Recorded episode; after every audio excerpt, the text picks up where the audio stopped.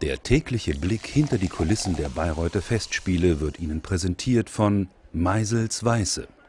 Mach's auf deine Weise.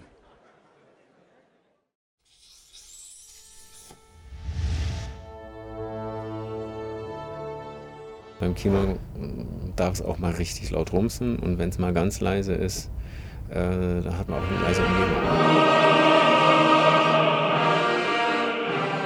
Der eigentliche Effektdynamik, dass es mal laut und leise ist, der soll sich ja auch irgendwie emotional übertragen.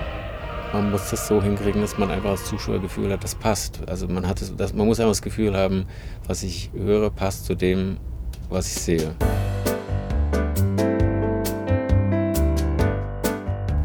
nehme ich mal ein Beispiel. Es hat ein Sänger einen Auftritt ganz weit hinten auf der Bühne und es ist zum Beispiel eine reine Tonübertragung. Dann darf der sehr weit weg klingen, weil es ist Teil eigentlich der Dramaturgie, die kann man natürlich so rüberbringen.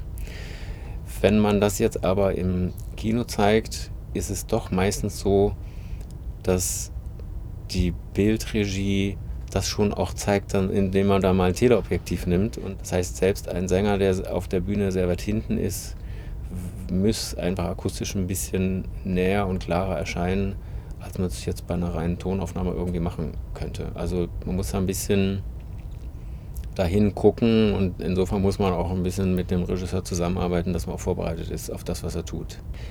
Konkret bei der Übertragung sitze ich genau hier, was man hier sieht am Mischpult und habe hier einzelne Mikrofonsignale, aus denen dann eigentlich wieder ein Klangbild erstellt werden soll und muss irgendwie braucht man einfach ein, paar Mikrofone mehr.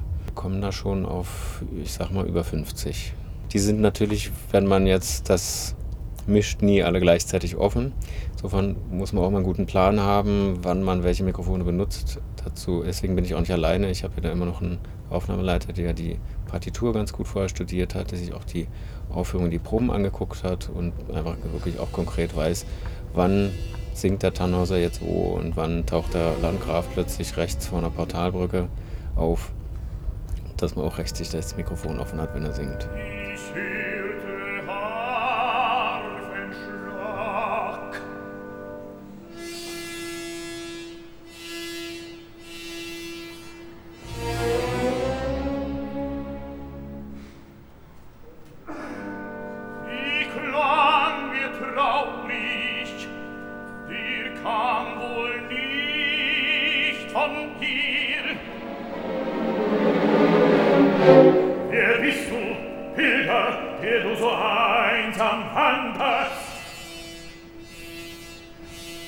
Wir hatten eigentlich immer das Gefühl, es gibt irgendwas an dem spezifischen Raumklang oder an irgendwas an diesem Klangerlebnis, was man hat, was auf den Aufnahmen eben manchmal nicht so zu finden ist, wie man es erlebt. Und ähm, dann haben wir eigentlich immer überlegt, ob man an irgendeiner Position da in dem Festspiel auch so noch mit zusätzlichen Mikrofonen arbeiten kann.